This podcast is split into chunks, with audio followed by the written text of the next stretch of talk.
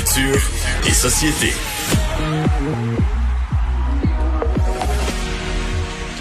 Bonjour Anaïs. Bonjour, mais C'est comme un striptease. À chaque jour, on en dévoile un petit peu plus sur, le, le- le grand spectacle de la fin de semaine, une chance qu'on sort. Ben, il y a des choses que tu savais, Mario, toi, et que tu Moi, je nous sais rien. Ben non, tu n'étais pas au courant du tout que euh, ta douce Marc-Claude Barrette allait animer. Ça, ça, tu as Ah, ça ce matin dans les parler. médias, tu vas me dire. J'en avais entendu parler. Donc, c'est ça, on a appris aujourd'hui, en fait, euh, les artistes qui vont faire partie de ce grand spectacle télévisé. Je vous rappelle qu'on parle de 80 artistes pour une durée de 90 minutes. Donc, il va y avoir évidemment plusieurs euh, duos. J'ai bien hâte d'entendre notamment Céline Dion. Ça a été confirmé hier, Céline qui sera. On s'y attendait avec un titre comme Une chance qu'on ça. On sait que la pièce de Jean-Pierre Ferland était sa chanson avec euh, René Angélil. Donc, elle y sera. Elle l'a confirmé hier sur les médias sociaux. Six présentateurs, donc Marie-Claude Barrette, Mélissa Bédard, Marie-Soleil Dion, Pierre-Luc Funk, Marc Labrèche et Gilda Roy. Et j'aime vraiment, on ratisse large en termes de personnalité. Euh, Kim Thuy, Corias, Ariane Moffat, Guylaine Tremblay passent partout. Donc, on va vraiment, là, il y en aura pour tous les goûts, pour tout le monde. Mais est-ce qu'on sait euh, je veux dire, de quelle façon ça se, ça se place là? Donc c'est euh, Mais je te dirais que je pense que pour ce- cet événement, Mario en sait plus. Non, Ouais, mais qu'est-ce que tu peux dire? pas- c'est- c'est- c'est- les gens sont, c'est comme les autres que tu as vus, chacun Oui. chez eux, sauf les animateurs. Euh, qui étaient réunis en fin de semaine. OK, là. Mais avec, tous les principes, puis le- le- le- les complications, puis la distanciation, puis tout ce que tu veux. Mais euh, le reste... euh, on peut voir un musicien dans sa qui joue avec mais tout le monde en Oui, euh, je sais qu'ils ont essayé, exemple, dans le cas de, j'entendais Jean-Philippe Dion raconter dans le cas de Ginette Renault, euh, ils voulaient pas la faire déplacer vu qu'elle a 70 ans et plus. Donc c'est carrément chez eux, ils ont pris un bel angle dans la, la végétation, pas loin. Puis elle chante carrément comme dans sa cour. euh. Ah, c'est pas évident, là. Non, c'est Eh ça, non, et dans un défi. court laps de temps également, justement, Jean-Philippe Dion, euh, ce matin sur sa page Facebook, disait nous sommes fiers, mais pas mal fatigués, Ouais. parce qu'habituellement, euh, mettre ça sur pied, c'est... Non, c'est parce que c'est une, multi- multitude de tournages aussi. Règle générale, un gala du genre, je comprends que c'est compliqué à organiser, mais il reste que c'est tous les artistes qui se déplacent et viennent, je sais pas mais si c'est au théâtre Saint-Denis, mais les artistes viennent au théâtre Saint-Denis. Puis là, à partir de là, tu sais, tu leur donnes leur ordre sur scène. Ouais, les infrastructures sont en place. mais là, Ouais, faut t'envoyer des équipes de tournage ou t'envoies du monde à chacun des endroits, là, tu sais. C'est, puis là, toujours dans le respect de toutes les consignes de la santé publique. Ah ouais, les, les caméramans là qu'on voit passer là habillés euh, en blanc là, avec les, les, les- le- le- la genre de chienne là, la tête aux pieds. Donc évidemment, c'est sûr qu'aller exemple chez Ginette Renault, c'est pas juste on entre, on te met le micro, on enregistre et on s'en va là, je veux dire c'est vraiment là, c'est un projet euh, en soi. Donc manquez pas ça ce week-end et une nouvelle de dernière minute là, j'ai reçu ça juste avant d'entrer en onde.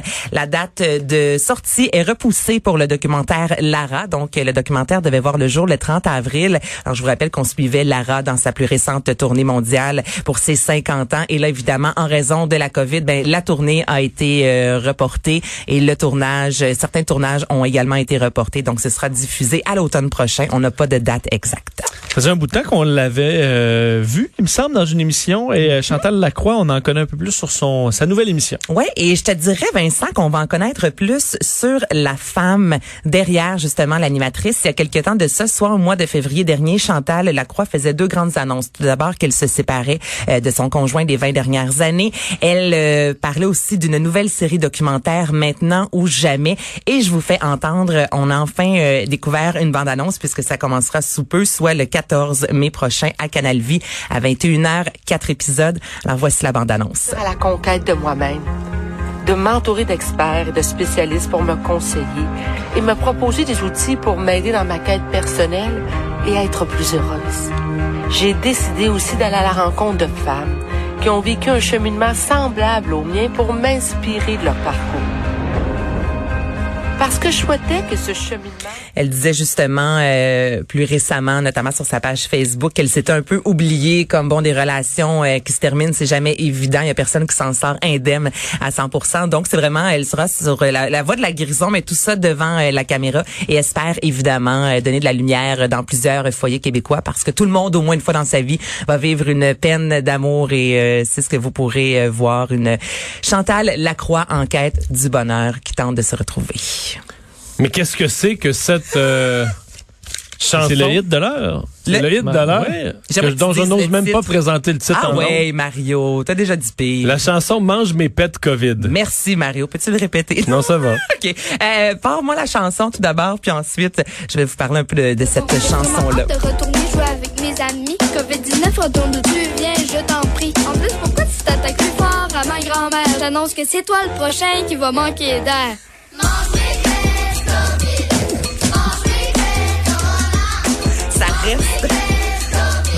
cette chanson-là. Voilà, Alex McMahon est un euh, musicien québécois, c'est un réalisateur, il a travaillé avec Alex Nevsky entre autres, Yann Perrault et lui, il y a euh, il y a quelques jours de ça, le 27 avril, il a publié cette chanson lui avec ses enfants à la maison, il a décidé de créer Mange mes pets Covid. OK, c'est ses enfants, là. C'est ses enfants qu'on entend raver. Il y a la boîte parce que film qui a réalisé plusieurs vidéoclips, notamment pour Ariane Moffat, qui ont euh, fait le, le vidéoclip. Donc, il y a de l'animation, là, tu vois les C'est un enfants. papa qui a des ressources quand même. Oui, oui, ben oui, s'entend c'est parce ça, que là, veux dire. c'est léché, il y a des vedettes dans le clip. euh, Il y a des vedettes. Ariane Moffat qui euh, chante dans, dans, avec le, sur cette chanson-là. En fait, Marie Soleil Dion, Valérie Roberts. Il y a vraiment plusieurs, comme tu dis, euh, plusieurs artistes qui y sont. Et on a aussi ajouté euh, des euh, mouvements. Donc là, c'est la grosse mode avec TikTok. Là, quelques petits mouvements que les gens peuvent se filmer et refaire à la maison. Et là, cette chanson-là, ça vient d'être officialisé aujourd'hui, est mise en vente au profit de la fondation euh, du CHU Sainte-Justine. Donc, c'est la raison pour laquelle je vous en reparle aujourd'hui. Repars-moi ça, c'est si bon. Non, c'est Ah, pas possible. Bon, mange mes paix. Ah, dans la tête, ça roule là, de toute ça façon, roule, ça euh, Les paroles sont Non. quand même simples. Ben, les paroles Oui. sont simples, mais c'est bien écrit quand même, ouais. Ouais, c'est vraiment bien écrit. On parle de la grand-mère, on parle des étudiants, euh, des, des amis que tu as hâte de voir. Euh, On est allé chercher 100 000 visionnements dans un court laps de temps, Mario. Donc, ça a vraiment fonctionné auprès des jeunes. C'est un titre accrocheur. Ben, ça t'a accroché, hein, tout de suite quand t'as vu ça sur la feuille. T'as dit que c'est ça, mange mes pets COVID. Euh, parlant de rire, euh, l'industrie de l'humour qui presse le gouvernement euh, dans son plan de déconfinement. Mhm. Donc en fait, c'est une lettre qui a été annoncée, euh, qui a été euh, envoyée un peu plus tôt aujourd'hui. C'est l'association des professionnels de l'industrie de l'humour qui veulent vraiment connaître l'intention du gouvernement quant au déconfinement lié aux arts de la scène. Et là, c'est vrai, on va se rappeler qu'on a annulé pas mal tout ce qui est en lien avec la culture jusqu'au mois d'août. Mais là, les salles en soi, on n'a jamais vraiment interdit la diffusion de spectacles dans les salles. Donc depuis le début, il y a vraiment Non, mais une quand tu les rassemblements complètement, puis même quand ils vont ramener, mettons, si je regarde en Alberta ou en, en Saskatchewan, ils ramènent les rassemblements, à un moment donné, ils autorisent 10. Là. Ouais.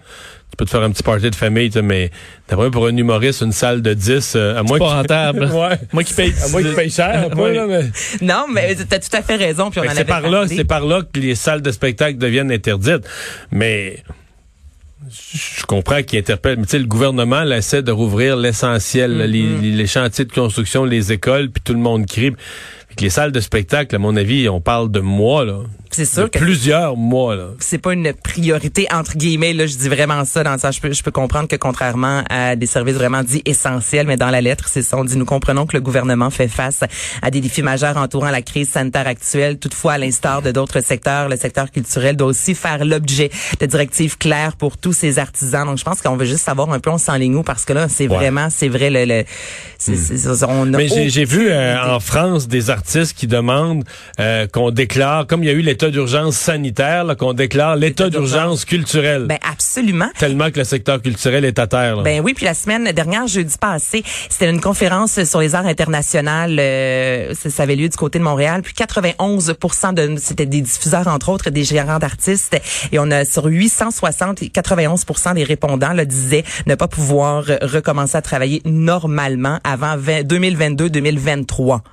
C'est pas tout de suite là, c'est vraiment pas tout de suite pour les salles de spectacle, mais comme tu dis Mario, c'est pas demain qu'on va pouvoir remplir un Capitole ou euh, un centre. C'est qui le porte-parole de, de l'association des humoristes? C'est un humoriste connu? Non, il y en a plusieurs, je te dirais, sur le, le communiqué, euh, pas le communiqué, mais le, le, com- le comité, dis-je bien. Donc, euh, Cathy Gauthier, entre autres, en fait partie. Euh, Gabriel Caron, humoriste de la relève, fait partie également de ce comité-là. Mais il n'y a pas une personne en soi là, qui est le porte-parole. La rumeur veut que Cathy Gauthier est en shape. Ah ouais?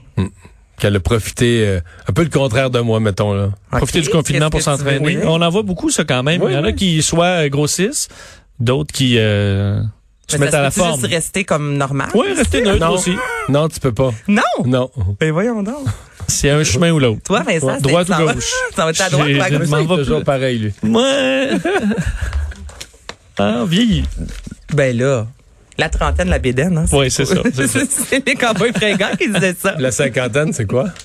Oh, ben, c'est à toi de me le dire, mon Mario. Merci Anaïs. On s'arrête.